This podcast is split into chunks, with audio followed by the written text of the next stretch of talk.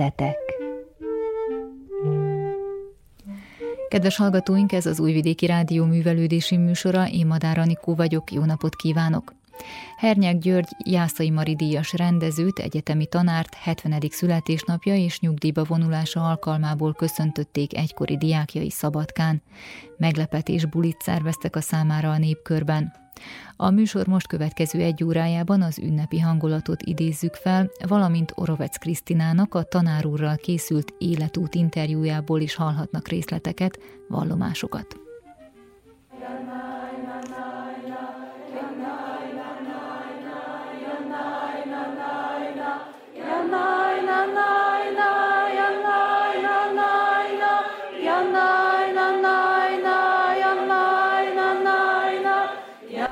Hernyák György 1994 óta az Újvidéki Művészeti Akadémia tanára. Az idei tanév azonban már nélküle kezdődik, ugyanis most 70 évesen nyugdíjba vonult. A mintegy három évtizedes tanári pálya alatt több mint 50 hallgatót tanított, nevelt, készített fel a színészi pályára. Volt diákjainak nagy része várta a legnagyobb titokban szervezett ünnepségen Szabadkán a népkörben. Az osztályát táborosi Margaréta veszi át, ő, valamint két korábbi asszisztense, Pálfi Ervin és László Sándor is köszöntötte a tanárurat.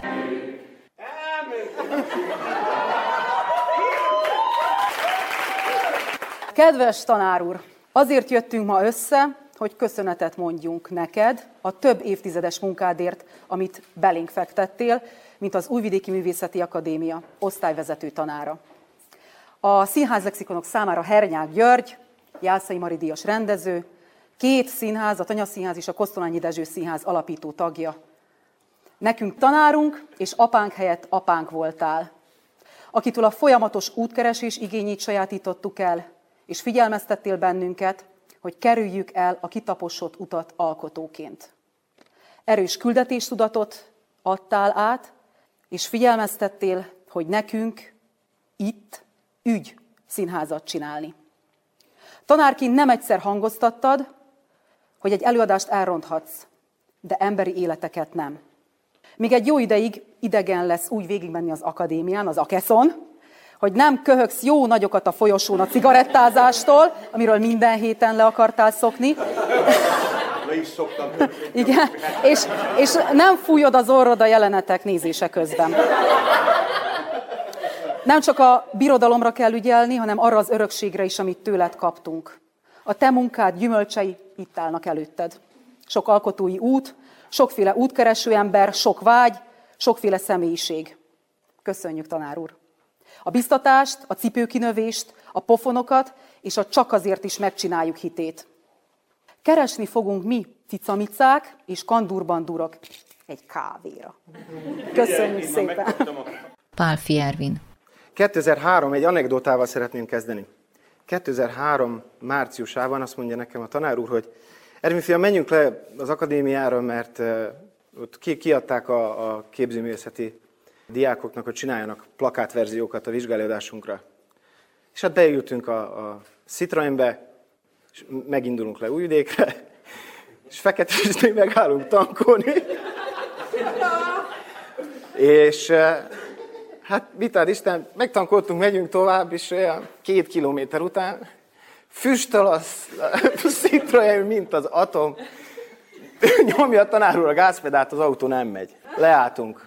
Hát az történt, hogy dízelt tankoltak a benzines autóba, és az történt, hogy akkor még az autóúton nem volt szalagkorlát, úgyhogy polukrúzsna, és gyerünk, toljuk vissza ugyanarra a benzinkultra az autót, és hát, hogy miközben toljuk az autót, kicsit énekeljünk is, rágyújtott a tanár úr az Erdő, Erdő, Kerek, Erdő című nótára.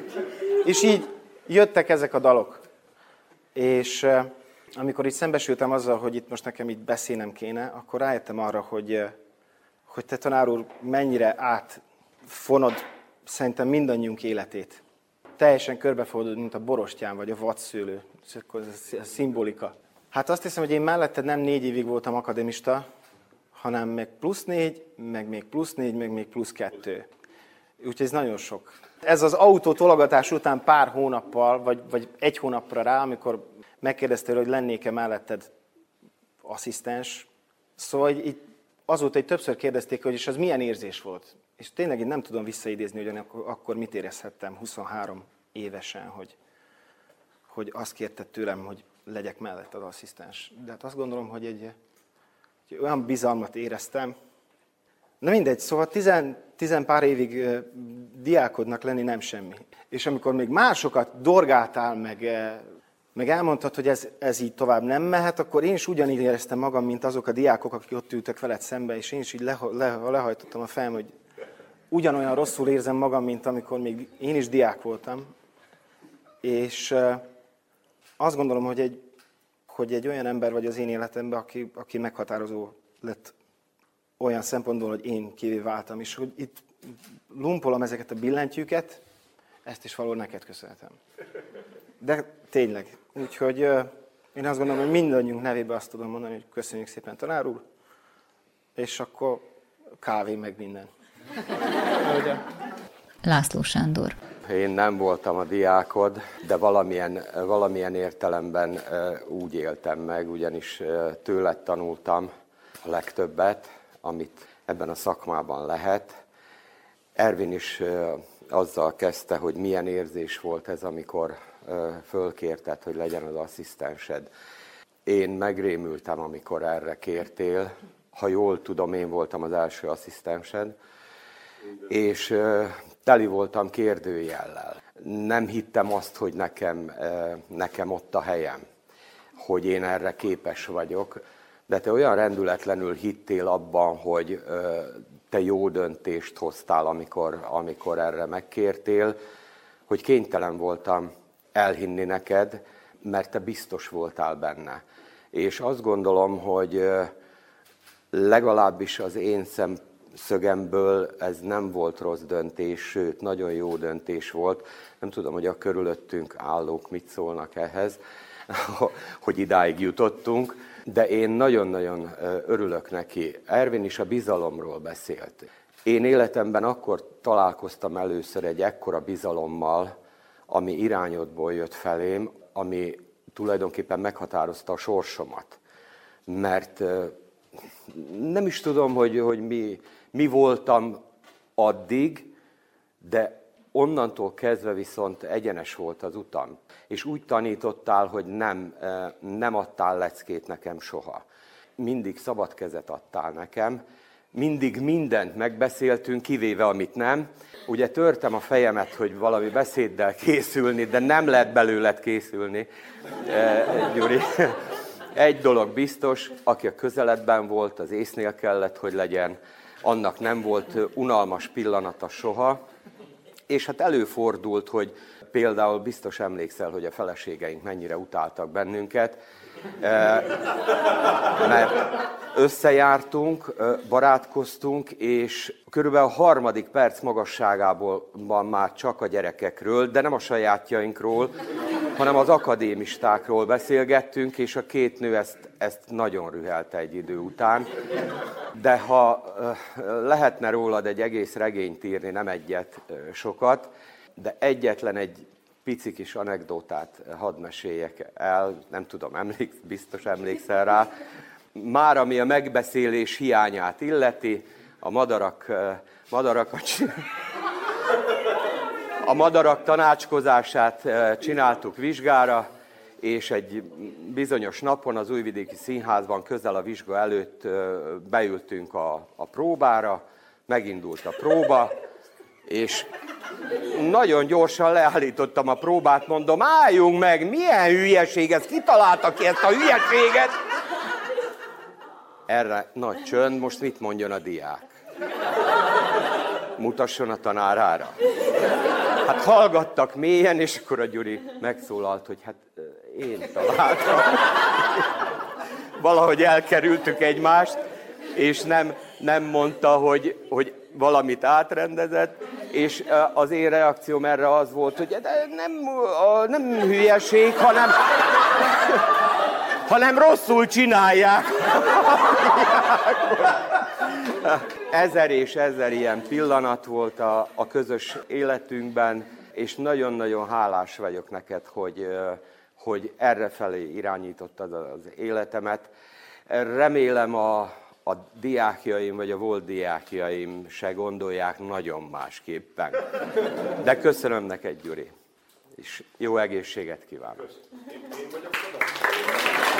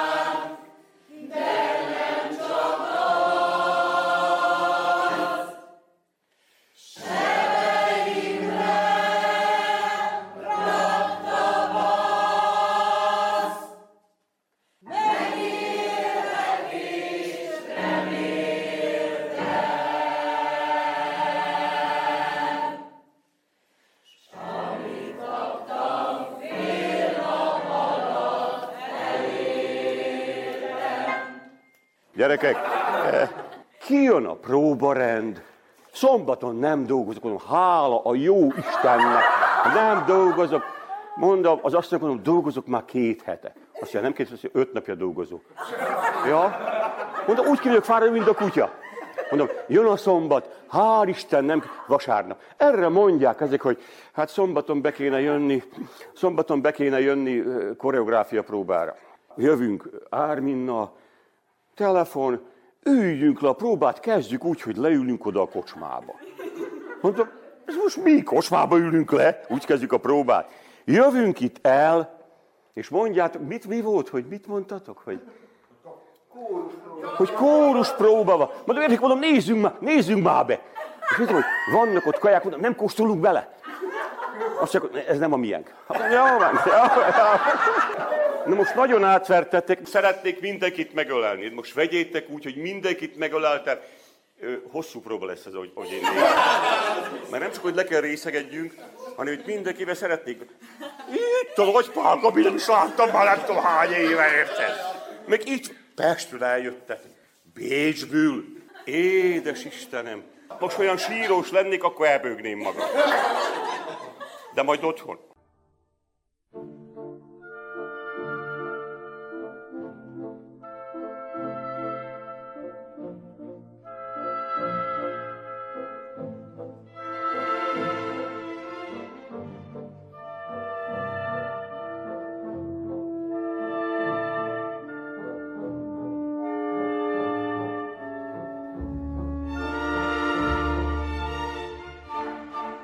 Hernyák György 1952-ben született a Csantavérhez közeli Róbert soron.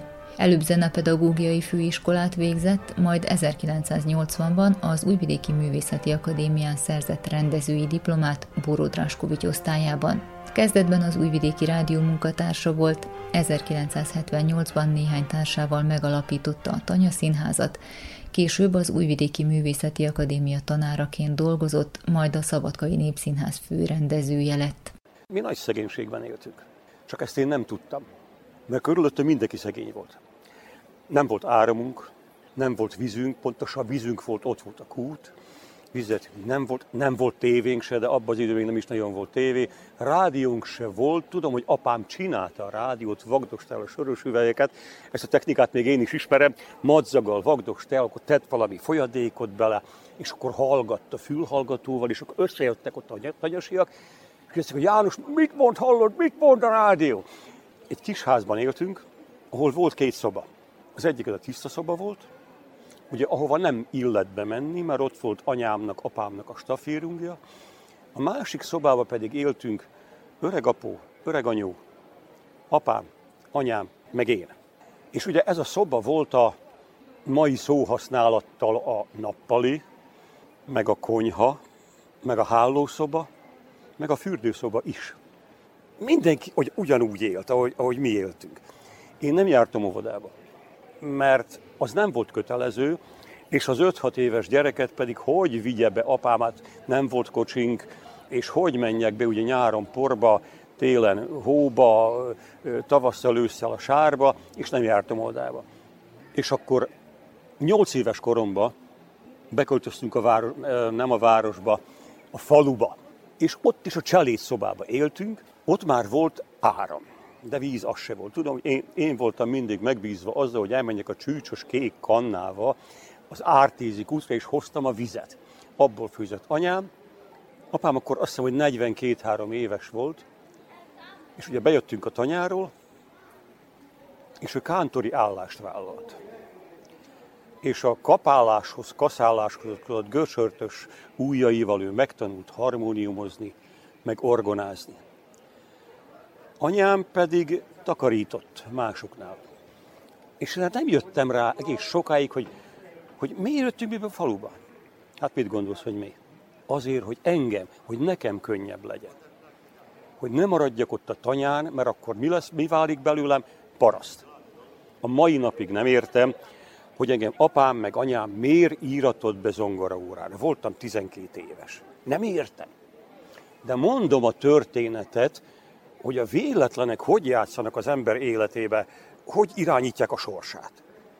Elmentem zongorázni, ott Csantavéren, nagyon utáltam. Nekem tulajdonképpen Csantavéren barátom nem igazán volt, mert ez egy más közeg volt ott. A, kint a tanyán voltak barátaim, boldog gyerekkorom volt. Csantavéren meg úgy én úgy nem éreztem, hogy ide tartozok. És akkor tudom, hogy kiolvastam a Csantavéri könyvtárat. Más nem volt. Mindent, ami csak létezett, ifjúságidalom, szifi, szép irodalom. Lényeg az, hogy ugye én befejeztem ott az elemit, és most a véletlenekről beszélnék, amik vagy véletlenek, vagy se, a fene se tudja, akkor még nem volt divat az, hogy a gyerek majd megmondja, hogy hova akar menni, és mit akar tanulni. Majd édesapám, megmondom neked, hogy hova mész oskolába és tudom, hogy apám, anyám, meg a sógor, a Józsi sógor összeültek, emlékszem a szituáció, ülnek az asztalnál, én ülök a patkán. És a sógor mondta, hogy vasutas. Na, ez egy nagyon jó szakma. Mondta apám, hogy jó. Itt be, be, bejöttünk, tudom, pénteken Szabadkára, a fölvételire, és lekéstük. Egy nappal előbb volt. Így nem lettem vasutas. Gondold végig, hogy Hogyha nem késsük le, akkor én ma egy nyugdíjas mozdonyvezető vagyok. És valószínűleg más a feleségem, valószínűleg más gyerekeim vannak. Csuda érdekes. És akkor azt mondja apám, hogy gyerek, húzzál befelé Szabadkára. Zeneiskolába zongorát tanultál. De mondom, én bemegyek, de akkor még volt vonat Csantavéről. De mondom, hú, az a zeneiskola. És mondja apám, hogy van szád? Nem volt szokás a gyereket kísérgetni. Hát én megkérdeztem, eljöttem, fölvettek. Így fejeztem be a zeneiskolát. És akkor negyed éven én bent laktam. Mert előtte három évig ugye utazgattam, nem volt annyi pénzük szüleimnek, negyed éven bent laktam, és én akkor láttam először életem, 18 éves voltam azt hiszem úgy valahogy, akkor láttam életemben először profi színházat. Egy musical volt, amiben, hát ugye előtte történt meg a nagy student lázadások Jugoszláviába, amikor a Tito azt mondta, hogy jó, akkor legyen demok- demokrácia. És tudom, hogy az előadás arról szólt, hogy a fiatalok úgy kimondják, sőt énekelnek benne. Hát én zenész vagyok, és akkor mondtam, hogy oké, okay, oké, okay, én színész leszek, kézbe van fejezve. Befejeztem a középiskolát, SFN, akkor még azt mondom, hogy SFA-nak hívták, fölvételiztem a Pesti főiskolára, igen, akkor főiskolán volt még, és nem vettek fel. Viszont fővettek két másik fiatal embert, egy hölgyet és egy, és egy ö, csávót. Láttam, hogy jobbak, mint én sajnos. Hát én ugye nem színészkedtem. És első évben mind a kettőt kidobták. És utána én gondolkodtam azon, hát én nagyon makas gyerek voltam. Nagyon, nagyon nyakas, Robert Sori nyakas gyerek, én tudom pontosan, hogyha engem fölvettek volna, mivel az a kettő tehetségesebb volt, mint én, tehát engem is kivágtak volna, és akkor tudom magamról, hogy akkor azt mondta volna, hogy na, akkor én a színház tájékára nem fogok menni. És akkor hazamentem, és csináltam a Santavéri Bartók Béla Kultúrművelődési Egyesület keretein belül megcsináltuk a drámai csoportot. Ott rendeztem, meg játszottam, és, és nagyon élveztem. Valami díjat is vittünk el azzal az előadással. Még a mai napig emlékszem a szövegre. Dolgoztam a Sednik iskolában, mint zenetanár, nagyon nem tetszett, ott hagytam, mondtam, hogy én nem tudom, nem tudom, hogy mi leszek, de tudok egy dolgot, pedagógus, biztos, hogy nem. Elmentem katonának, még egy véletlen. Beiratkoztam, és apám mondta, hogy gyerek, trombitát tanuljál, megértetted a második hangszeret trombita? De mondom, mi? Katonaságnál jó jársz. Így is volt. Trombitáltam, a Tito hajóján a Galebon voltam katona. És beutaztam az egész Adriát, meg lementünk Egyiptom, Tunis, Alzsírba, szóval arany életem volt. Onnan hazajöttem, és akkor elhelyezkedtem a Csantavéri Bartók Béla Kultúregyesületbe, mint szervezőtitkár. Megvezettem a drámai csoportot, meg néha a kórus vezette, amikor a tanár úr vagy a tanárok nem értek rá, akkor én vezettem a kórust, és én valahol, nem tudom, hogy hol olvastam, ugyanis mi újságot nem járattunk, ha ráakadtunk, ugye azt nem olvasásra használtuk az újságot, hanem más célokra használtuk. Mondjuk apám például cigarettát csavart belőle, de valahonnan én megtudtam, hogy újvidéken nyílik az akadémia. És oda fölvételiztem mind a két szakra. A színészeti ez hamarabb kezdődött, sikerrel vettem a, az első kört, oda föl is vettek, és a második kör előtt kezdődött a rendezői fölvételi vizsga. És mondja nekem a Bórod Raskovics, aki később tanárom lett, hogy válasszak, mi akarok lenni, színész vagy rendező. És ő mondta, hogy mind a kettő. Ezt mondja, értsem már meg, hogy nem lehet. De mondom, én akarom a nyakasság. De mondom, hogy értsem már meg, hogy nem lehet. Ugyanakkor vannak az órák. Gyorsan döntsön. Hát mondom, mennyi idő van rá? Hát, három másodperc. És mondom, hogy jó, jó, akkor rendező. Így lettem rendező. Fölvételiztem, 80 befejeztem, diplomáztam, elhelyezkedtem a rádióba, rendezőként dolgoztam a rádió, az Újvidéki Rádió, ott dolgoztam, jó olyan 15 évet, és 84 vagy 5-be a Bóró Draskovi tanár úr fölkért engem, hogy legyek az asszisztense. Na most ezt nem lehet visszautasítani. Mert ez egy megtiszteltetés. Én tudtam, hogy én nem olyan pedagógus, de elfogadtam. Dolgoztam másfél-két évet, és akkor mondtam, hogy jó, tudom, most már biztos. Nem tudom ezt csinálni. Nem is akarom. Elmúlt megint 8-9 év, jön a Solt is, Lajos megboldogult most már, és mondja, hogy komám, nagy bajba vagyok. Mert dolgozok Békés Csabán, most egy fél évet dolgozok, és nem kéne a studentokat ott hagyni. De nagyon szeretném, hogyha az asszisztensem lenne. De mondom, Lajos, itt fejezzük be. Nem, nem, nem. De érted, hogy nagy bajban vagyok? Figyelj, ha neked lesz valami munkád, akkor én helyetbe beugrok. Hát mondom, jó, Lajos, no, legyen, legyen. Jó, de mondom, Lajos, egy év. Mondom, én befejeztem. És oda kerülök, ebbe az osztályba, és mire jövök rá? Hogy jó érzem magam. Nagyon jó érzem magam.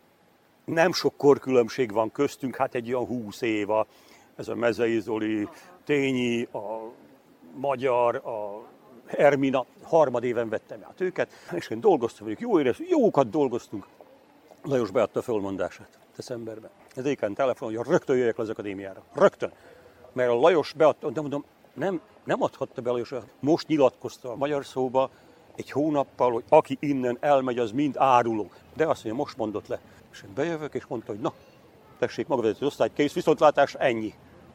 És mondom, hogy hagyjam ott ezt a hat gyereket? Akkor átjöttem a rádióba, és akkor ott maradtam az akadémián.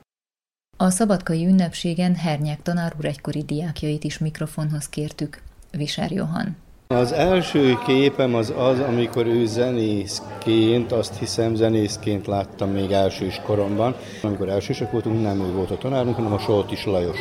És akkor volt egy, egy előadás a színházban, amiben ő, ha én ő emlékszek, zenét énekelt valamit. Utána pedig ugye láttuk a, a színházba, a rádióba, és végül második év végén kiderült, hogy ő harmadiktól már asszisztensünk lesz, tanársegéd lesz a Soltis Lajos mellett, és így nekünk nagyon nagy szerencsénk volt tulajdonképpen, hogy nekünk két tanárunk is volt, és a Soltis Lajos pedig elment az ötödik szemeszter után, tehát fél évkor elment, és így az utolsó másfél évet a hernyáknál tanulhattuk. Miért volt szerencsénk? Azért, mert az első két évben a Lajostól tanultuk a szakma csinyát, a másik két évben pedig a hernyáktól leginkább, és ő pedig egy ilyen rendezői gondolkodást is próbálta a diákjainak a fejébe belesújkolni, és ez, ez egész másképp nézett ki, mint a, mint a Lajostól tanultak, az pedig a, a kemény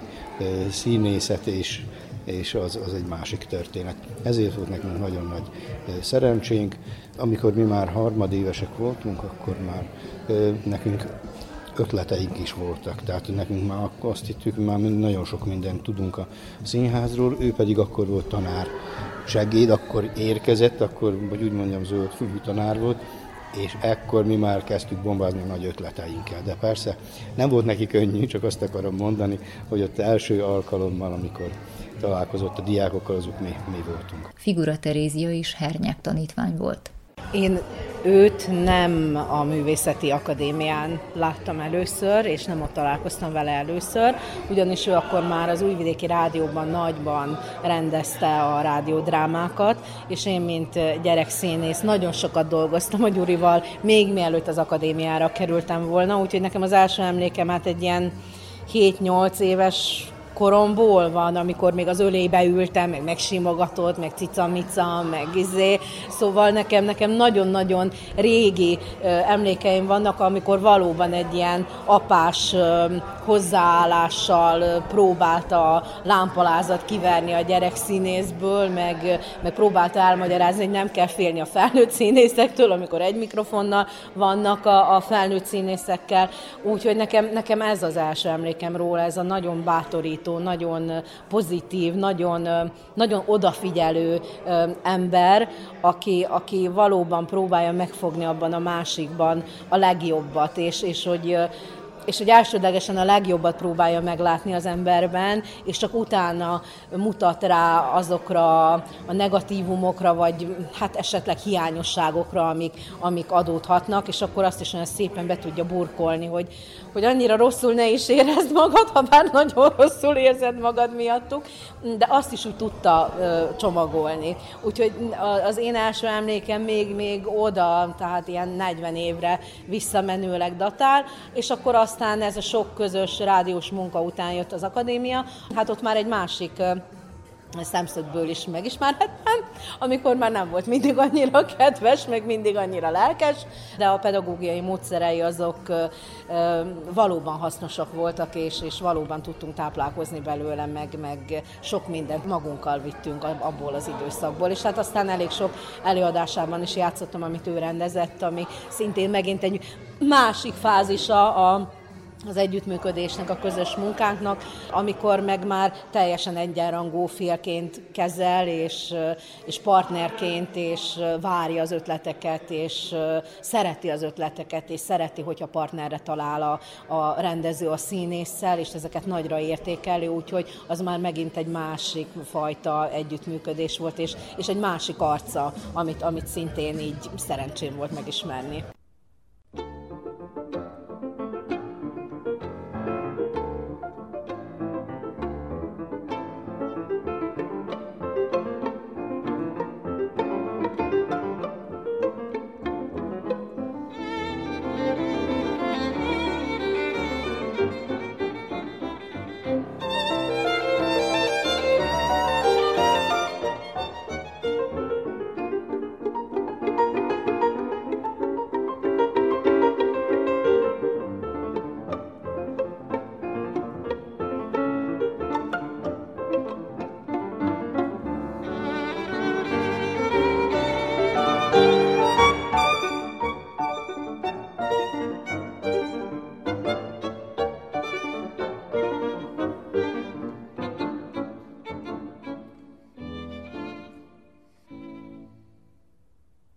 Hernyák György, Jászai Mari díjas rendező, egyetemi tanár. Múltkor jön az asszisztense, a Margaréta, mondja, hogy Amerikában ugye van a, fölfedezték, hogy vannak a generációs különbségek.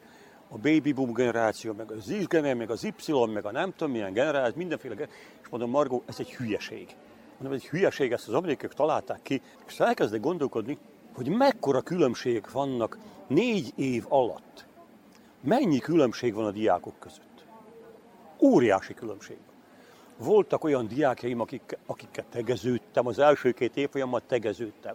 A harmadikam úgy döntöttem, hogy nem kéne most már tegeződni, most már magázunk, magázódjunk. Maguk fiatalok, én pedig akkor már idősebb voltam. Elmondok egy anekdótát. Mondom a Bakos Árpi barátomnak, hogy mondom, nem, fog, nem tudom, mi a jó Istent fogok én csinálni, hogy elmegyek nyugdíjba. Azt mondja, hogy azt mondja, írd meg a tanítási módszeredet. Mondom, Árpi, nekem nincs módszerem. Ez az egyik. Kettő, hogyha meg is írok valakit, ki a jó Isten adja azt ki? Na, majd kiadják. De ki olvass el? Hát az egyetemisták, mondom, gondolod. Gondolod, hogy egyetemisták, hogy elolvassák a, a vén öregnek a, a metódusát. Én, a metódusom nekem, hogy is mondjam ezt? Megpróbálom fölmérni, hogy kik jönnek be az osztályba. Van, aki soha nem foglalkozott színjátszással, ilyen kevés van. Van, aki szinte profiként jön be, és én próbálom hozzájuk igazítani a módszeremet. Most már elkezdtem velük tegeződni. Verebes Andi, Sárika, mondja, gyerekek, tudjátok mit, elmegyünk a kocsmába, megisszuk a pertut, meg különben is, hogyha dolgozol a színházba, és előbb-utóbb dolgozik ugye a színész a színházba, olyan nincs, hogy a rendező magázza a színészt, legalábbis én még nem hallottam. És azt se igen észleltem így, hogy a színész magázza a rendezőt. Hát valami módon én mindig azt mondom, éppen most mondtam itt a színészeknek, hogy nekem a színház az kapcsolat. Az egyetlen művészeti forma a zenén talán kívül, ami a kapcsolatra alapul. Ez a kapcsolat nincs, akár író-rendező, akár író-díszlettervező, akár író-színész. Hogyha ez mindegyiket elkezd működni valahogy, akkor megvan a lehetőség arra, hogy a legutolsó kapcsolat is működik. Az pedig a színész és a néző között. Hát én próbáltam közvetlen lenni. Most valószínű, hogy a egyetemistáim nem mindig ezt látták. Mert valószínű, hogy volt bennem szigor is. Senkit nem dobtam ki, akiről úgy véltem, hogy, hogy van holmi, akár pici, akár nagy tehetsége. Két egyetemistát dobtam ki, akik, akiknek azt mondtam, hogy etikátlanok. Amit nem, lehet megengedni majdan egy színházba se. Tehát mond, mindig mondom, hogy az akadémia csak egy fölkészítő a színházra. Mondjam azt, hogy mindig azt mondja, hogy óvoda. Mert nincs az az egyetem, ami mindenre fölkészít.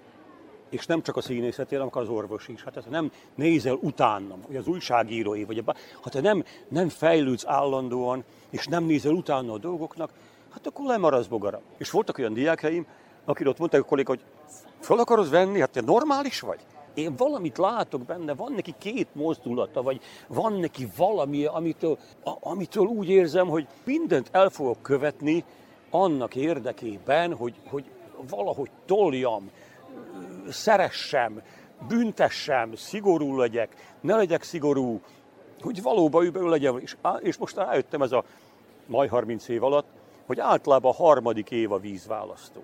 Ha harmadéven se robban ki a fiatal kolléga vagy kollégina, akkor lehet, hogy én tévedtem. És volt már ilyen sajnos. Nagy Pál Gábor is Hernyák György osztályába járt. Nekem még az akadémia előttről van, még az Entai szintársulat. És azt hiszem, lehet, hogy most aztán majd kikaparják a szemem, de szerintem a Holdveli csónakos. Talán az az első hernyák rendezés, amikor amatőr színészként találkozok a Gyurival, aztán szépen lassan megfertőz a dolog, és aztán egyszer csak már valahol az akadémia van. Itt, itt aztán most már nagyon nehéz rendet vágni, de én még, még amatőr színészként találkozok vele, és engem vele vagy az ő irányítása alatt, vagy az ő rendezései alatt fertőz meg az egész színház, mint műfaj. Úgyhogy és innen, innen kezdve aztán az egyenes az út a lejtő. Legnagyobb szerepe a Gyurinak és meg Boldog volt és Lajosnak van tulajdonképpen. Abszolút ők voltak az elsők, akik, akik elindítanak, és akkor aztán a, az akadémián már csatlakozik a László Sándor, mint akkor ő ugye tanársegéd, én az ő első osztályába, és akkor így nem a tanár szó jut eszembe, vagy legalábbis a tanár szó nem úgy jut eszembe, ahogy azt a, az értelmező szótár használná egyébként, mert ebbe a, ebbe a műfajba, amit ő, és még nyilván sokan mások a világon tanítanak, itt a tanár szó az nem, nem, nem pont jó. Mert valami olyasmit kell tanítani, amiről nekem lassan az a meggyőződésem, hogy igazából nem nagyon lehet, ellenben ha, ha jó a találkozás, akkor nagyon, akkor hatékonyan lehet kihúzgálni a növendékből az, ami benne van, és azt lehet pofozgatni, irányítani, segíteni, ellent mondani, de ez a, a, ami a tanár szó úgy a köznyelvben jelent, ezt az ex-katedra helyzetet, azt semmiképpen nem takarja.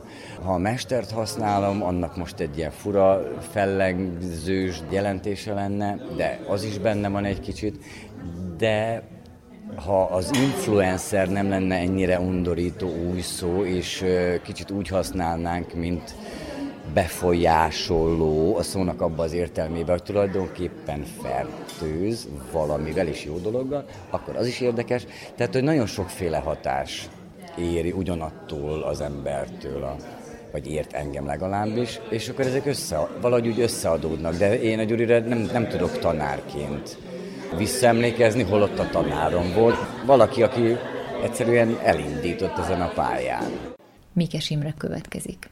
Én újvidéken a diák színpadon kezdtem belekóstolgatni a színészetbe, és akkor már a hernyák, mint egy nagyon fontos név a vajdasági magyar színházi világban, az megjelent. Tehát, hogy hallottunk róla.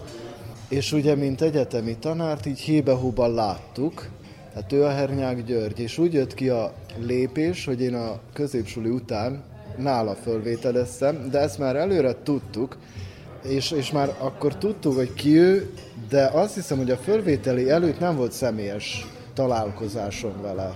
Tehát nyilván ő is kísérte a mi munkánkat, nézte az előadásokat a KSV-n, stb. Úgyhogy tudtunk egymásról, de az első találkozás, mint emberként a fölvételi volt, de igazából még azt sem tudom mondani, tehát ő egy hatalmas ember számomra, tehát egy óriási tudású, óriási szakmai tapasztalattal rendelkező, és rengeteget tanultunk tőle. És akkor elmondok egy anekdotát is, hogy én már miután ugye már munkaviszonyban voltam, egy három év volt, amíg a kertvárosban laktam itt Szabadkán, és a hernyák az rendszeresen benézett hozzá. Tehát ott már, ugye már a diáktanár viszony az rég megszűnt, és rendszeresen, amikor ideje volt, akkor benézett hozzám, ha éppen otthon voltam, és egy jót kávéztunk, és azok a beszélgetések tulajdonképpen számra azok jelentették valahogy az, ennek az egész folyamatnak, mint tanár, a csúcsát. Tehát akkor már nem mint tanár, diák viszonyban beszélgettünk, és nagyon értékesek voltak, és mondtam is, hogy ezt nagyon sajnálom azt az időszakot, hogy ugye én már nem lakom ott, úgyhogy az az, az időszak megszűnt, tehát ki tudja, mit hoz a sors. Hodik Annabella osztályának kezét csak most engedte el Hernyák tanár úr. Egy olyan ember, aki mindig arra inspirált, hogy, hogy a lehető legtöbbet hozzam ki magamból hogy mindig újat keressek, nem csak magamban, de hogy az egész világban is, mert mindig azt mondta, hogy minden könyvet nekünk írtak. Mindig biztat minket, hogy olvassunk, zenéljünk, próbáljunk ki új dolgokat, legalapvetőbb dolgok, hogy új ízeket például, és akkor hozott nekünk olyan gyümölcsöket, amiket még nem kóstoltunk, mert ő mert elment a piacon, és meglátta, és akkor elhozta nekünk és a legodaadóbb talán, akit, akit ismertem, mert mindig, mindig mindent értünk csinált. És hogyha bárkinek valami problémája volt, akkor mindig lehetett vele beszélni, mindig lehet, még mindig lehet vele beszélni igazából. Most is azt érzem, hogy jó, már nem fog minket tanítani, de hogyha az van, hogy felhívom, hogy tanár úr, nem tudom, krízisben vagyok, nem lesz munkám soha, vagy nem tudom, valami ilyesmi, akkor mindig el lehet menni hozzá, és ez volt mindig, hogy lehetett rá számítani. Nem csak mint tanár, hanem mint ember is, és nekem ez nem, hogy majdnem ugyanolyan fontos, hanem talán még fontosabb is.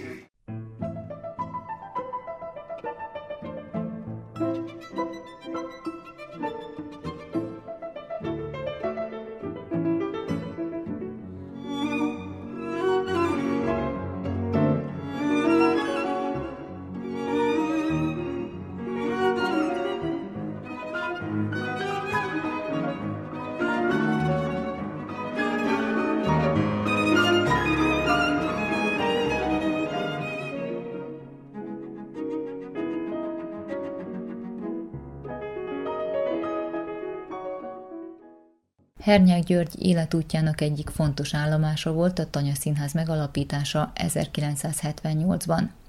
Első komolyabb rendezése is ehhez kapcsolódik. Orovec Krisztina kolléganőm az Életút interjúban a rendezőt is megszólította, az elmúlt 40 év munkájáról, legjobb vagy éppen kevésbé jól sikerült előadásairól is beszélgettek, valamint azt is megtudhatjuk, milyen színházat szeret Hernyák György.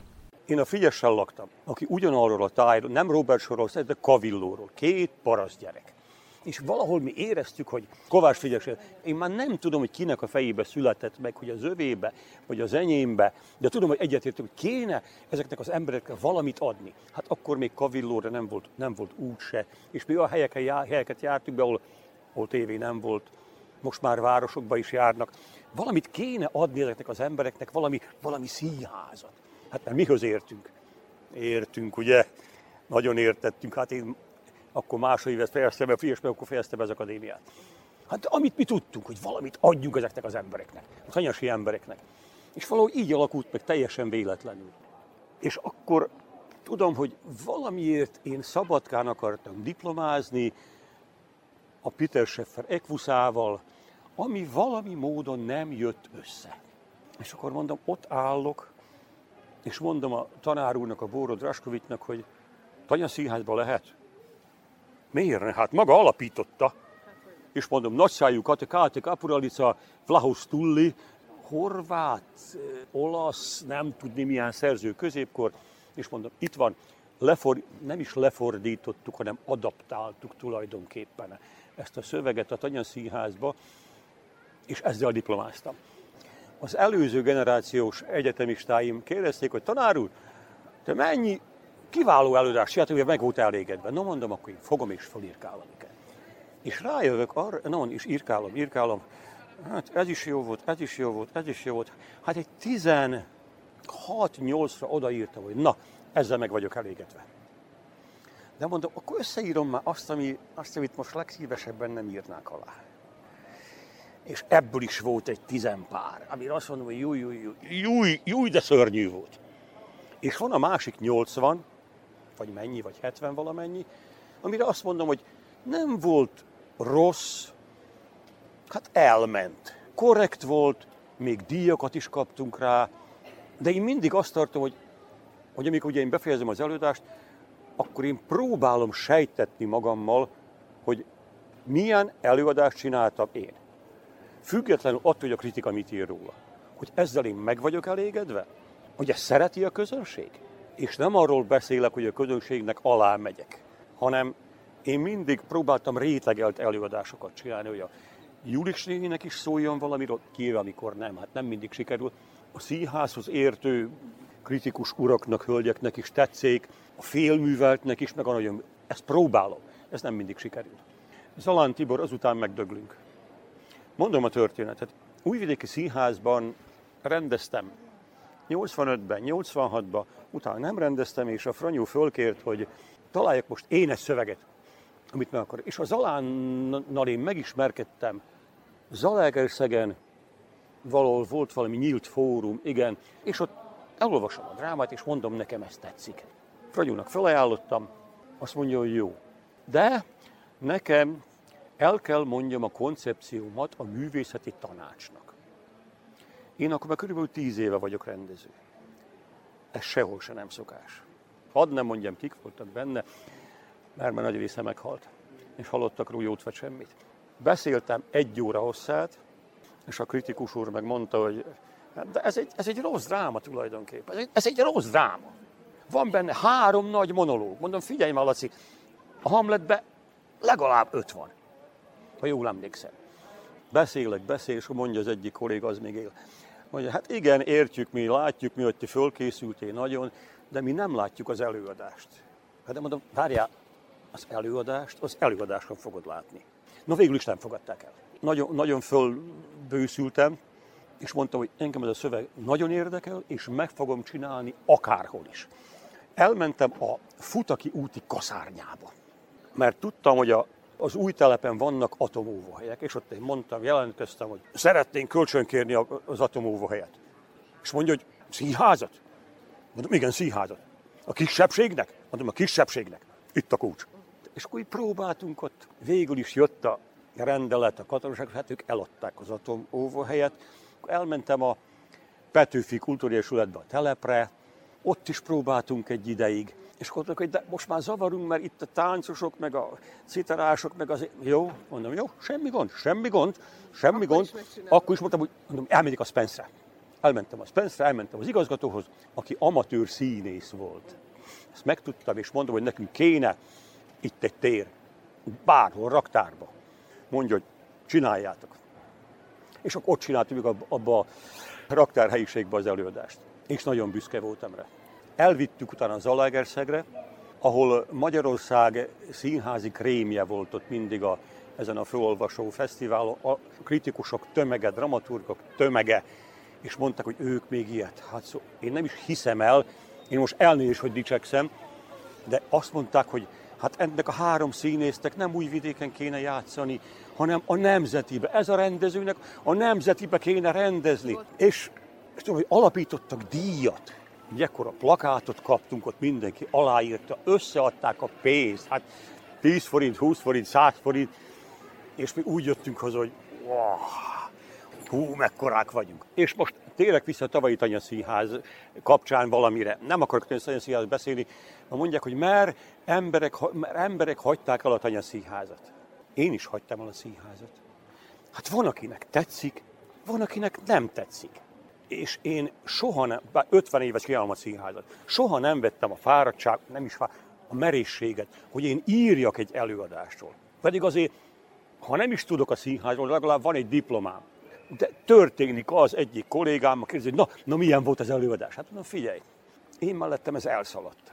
Nem mondom neki, hogy figyelj, ez rossz volt, mert ez nem jó. Nem, valahol nem éreztem. Valahol, és mondja, de, de szeretik azért. Mondom, lehet, hogy szeretik, én mellettem elfutott. De vannak olyanok is, amikre azt mondják, hogy ah, hát ez egy szörnyű borzó. Én nekem meg bejön. Éppen most meséltem, hogy nekem az avignoni kisasszonyok, hát nem tetszik. De a Gernika, azt imádom a képet. Hát mondom, várja, hát mindig azt mondja, hogy a tökfüzeléket nem szeretem. De nem mondom senkinek se, hogy ne egyél tökfüzeléket. Én nekem az a kritika, hogy leírod, hogy ez, erről, ez előadás erről, meg erről, meg erről, meg erről szól. Én láttam Pesten, itt-ott, amott, amott játszott benne Jóska, Pista, Böske, Miska, itt pedig nekem nem tetszett a ezen, mizen, mondom, ez nem kritika. Én azt várom el a kritikustól, hogy fölhívja a figyelmemet, hogy vigyázzál hogy elemzi az előadást. És azt mondja, hogy jaj, lehet, hogy igazad van. Nánai Pista, aki hatalmas kritikus. Én ő vele nagyon jó viszonyban vagyok, de mikor leülünk beszélgetni, akkor mondom neki, hogy Pista, azt mondja, lehet, hogy igazad van. Hernyák György, Jászai Mari díjas rendező, egyetemi tanár. Én dinoszaurusz vagyok. Én még azt tanultam a Bórótól, hogy ki a cselekmény hordozója, ki az ellencselekmény hordozója, mi a rendező mondandója, ezt pontosítani szükséges, és rengeteg dolgot a rendezőnek pontosítani kell, amikor azt. Ma a színház már egy picit ettől el, elvonult. Én nem azt mondom, hogy rossz. Csak én még mindig valahol próbálok onnan építkezni, amikor gondol van egy szöveggel, és hogy nem mindig nyúlok a Kleinhoz. Ugye a, a művészi nagyapámhoz, de mikor gondol van egy szöveg, azt mondja, na, akkor szedjük elő azt a klányt, már jó néhány ilyen poros, de mit akarok én ezzel közölni? Kinek akarom közölni? Mit mondok a színésznek, hogy édes gyerekem, innen indulsz, és idáig érsz? És itt van egy grafikonod valahol, hogy itt a célod messze van, a célod közel van, és ki az ellencselekmény, az mit akar? Tehát azt, amit te nem akarsz, pontosan, és akkor kijöjj itt a vége. Ma már a színház nem erről szól. És én nem mondom, hogy ez rossz. Csak más. Most már a nézőnek is gondolom, hogy másfajta igényei vannak. A studentjaimnak mondtam annak idején, hogy megkérdezték a, azt hiszem a Nurejevet, a balettáncost, az orosz balettáncost. Kérdezte az egyik riporter, hogy ő nem érti, hogy mondja, hogy maga miért jó maga miért jobb, mint a többi balettáncos? Ezt ugyanazt csinálja. Ugyanúgy repül, mindent megcsinál, és mondja a hát igen, csak én közben érzek. Hát ennyi a színjátszás, gondolom én. Többek között. Nagyon furcsa, én alternatívként kezdtem Csantavéren, a Csantavéri Bartók Béla Kultúrművelési Egyesületbe. Csináltam a, a Zöldfejű ember című verset, és ott mi mindent csináltunk, alternatívkodtunk. Utána kerültem én be az akadémiára, tehát ha van nekem közölni valóm az alternatív színházba, ami lejön, hát azért mondom, hogy az utol, hogy, hogyha megszületik a kapcsolat a színész, meg a néző között, és a színész rohadtul érzi, nem kell, hogy tapsoljon a néző, és ezt én is érzem lent, hogy mikor ilyen csöndek vannak, akkor látom, hogy valahol a néző egy-két pillanatra, vagy néhány percet tudott, tudott azonosulni a, azzal a színésszel, aki fönt a színpadon van. Pedig tudja, hogy ez a színész nem fog meghalni, de valahol azonosul vele, valahol magáénak érzi, ezt hívják katarzisnak. Én egy büszke ember vagyok. Ezt elfelejtettem az elején mondani. Nem arra vagyok büszke, hogy ember vagyok, a homo sapiens tartozok, mert arra rohadtul nem vagyok büszke. Büszke vagyok apámra meg anyámra, hogy engem fölneveltek, és kenyeret adtak a kezembe. Büszke vagyok, mindjárt mondom a feleségemre, mert kiváló színésznő, a két lányomra. Büszke vagyok a barátaimra, akik mellettem álltak a legrohadtabb időben is. És azokra az egyetemistáimra, akik valamit elértek, és senkinek a talpát nem nyolták. És büszke vagyok magamra is, hogy soha egyetlen egy párthoz se tartoztam. Mert azt gondolom, hogy a művészetes szabadság szükségletetik, mondta ezt valamelyik francia zeneszerző, azt hiszem, hogy a láló. Addig, nem, tudok, nem tud senki alkotni, hogyha nekem megmondják, hogy mit csináljak, mit fessek, mit írjak, akkor nem fogom csinálni. Minden ember életében vannak olyan dolgok, amiket, amiket megbán. Hogy nem így kellett volna, hogy csináljam privát életben, de most arról nem szeretnék nyilatkozni. Nem kellett volna összevesznem valakivel. Nem kellett volna leordítanom. Vagy ha ő leordított, nem kellett volna pofon vágjam. Ez csak egy szimbólum nem kellett volna visszaadnom, és nem azt mondom, nem azt vallom, hogy ha téged pofon vágnak, akkor te add vissza kenyére. Nem, hát hogyha téged pofon vágnak, vágd vissza. Többet lettem volna a szüleimmel. Ez biztos. Én leköltöztem Újvidékre, és néha megjelentem Csantavére. De jöttem egy kávéra, gyűjtem egy kávéra, mondta, és akkor megittem a kávét, elszírtam a szírt, és utána elmentem. Akkor még telefon nem volt amikor anyámék meghaltak. És ezt nagyon bánom. Hogy nem, nem voltam többet velük, hogy, hogy amikor szabadidőm volt, akkor nem, nem nyaralni kellett volna elmennem, hanem hazamenni, és ott lenni abba két hétbe. És ha szükséges adni a disznóknak, vagy, vagy morzsolni, vagy mit tudom én, vagy kimenni, utáltam kapálni, szörnyű volt. De akkor lehet, hogy csak úgy, csak úgy ülni. Nem volt nálunk az a nagy hogy júj, édesfiam, mennyire szeretünk téged. Nem voltak ilyen kirobbanó jelenet, csak ültünk, beszélgettünk, hát paraszt emberek voltak. Ott nem volt szokás az, hogy jó, édesfiam, én mennyire szeretlek téged. Szégyellős emberek voltak. Anyám azt tudom, ő, ő, más volt. De csak úgy ülni ott a apám, anyámba is, cigarettálni, és nem beszélni semmit. Nézni a tévét. Ez bánom nagyon. Na, mikor jön haza az egyik lány, vagy a másik lány, akkor vasárnap van. Függetlenül attól, hogy éppen most hétfő volt. Mondom, hogy vasárnap van, főzöm a sárga levest, és akkor úgy boldogok vagyunk. Hernyák György Jászai Mari díjas rendezőt, egyetemi tanárt hallották, akit 70. születésnapja és nyugdíjba vonulása alkalmából egykori diákjai köszöntöttek Szabadkán. A meglepetés buli hangulatát idéztük fel, valamint Orovec Krisztinának a tanárúrral készült életút interjújából is hallhattak részleteket.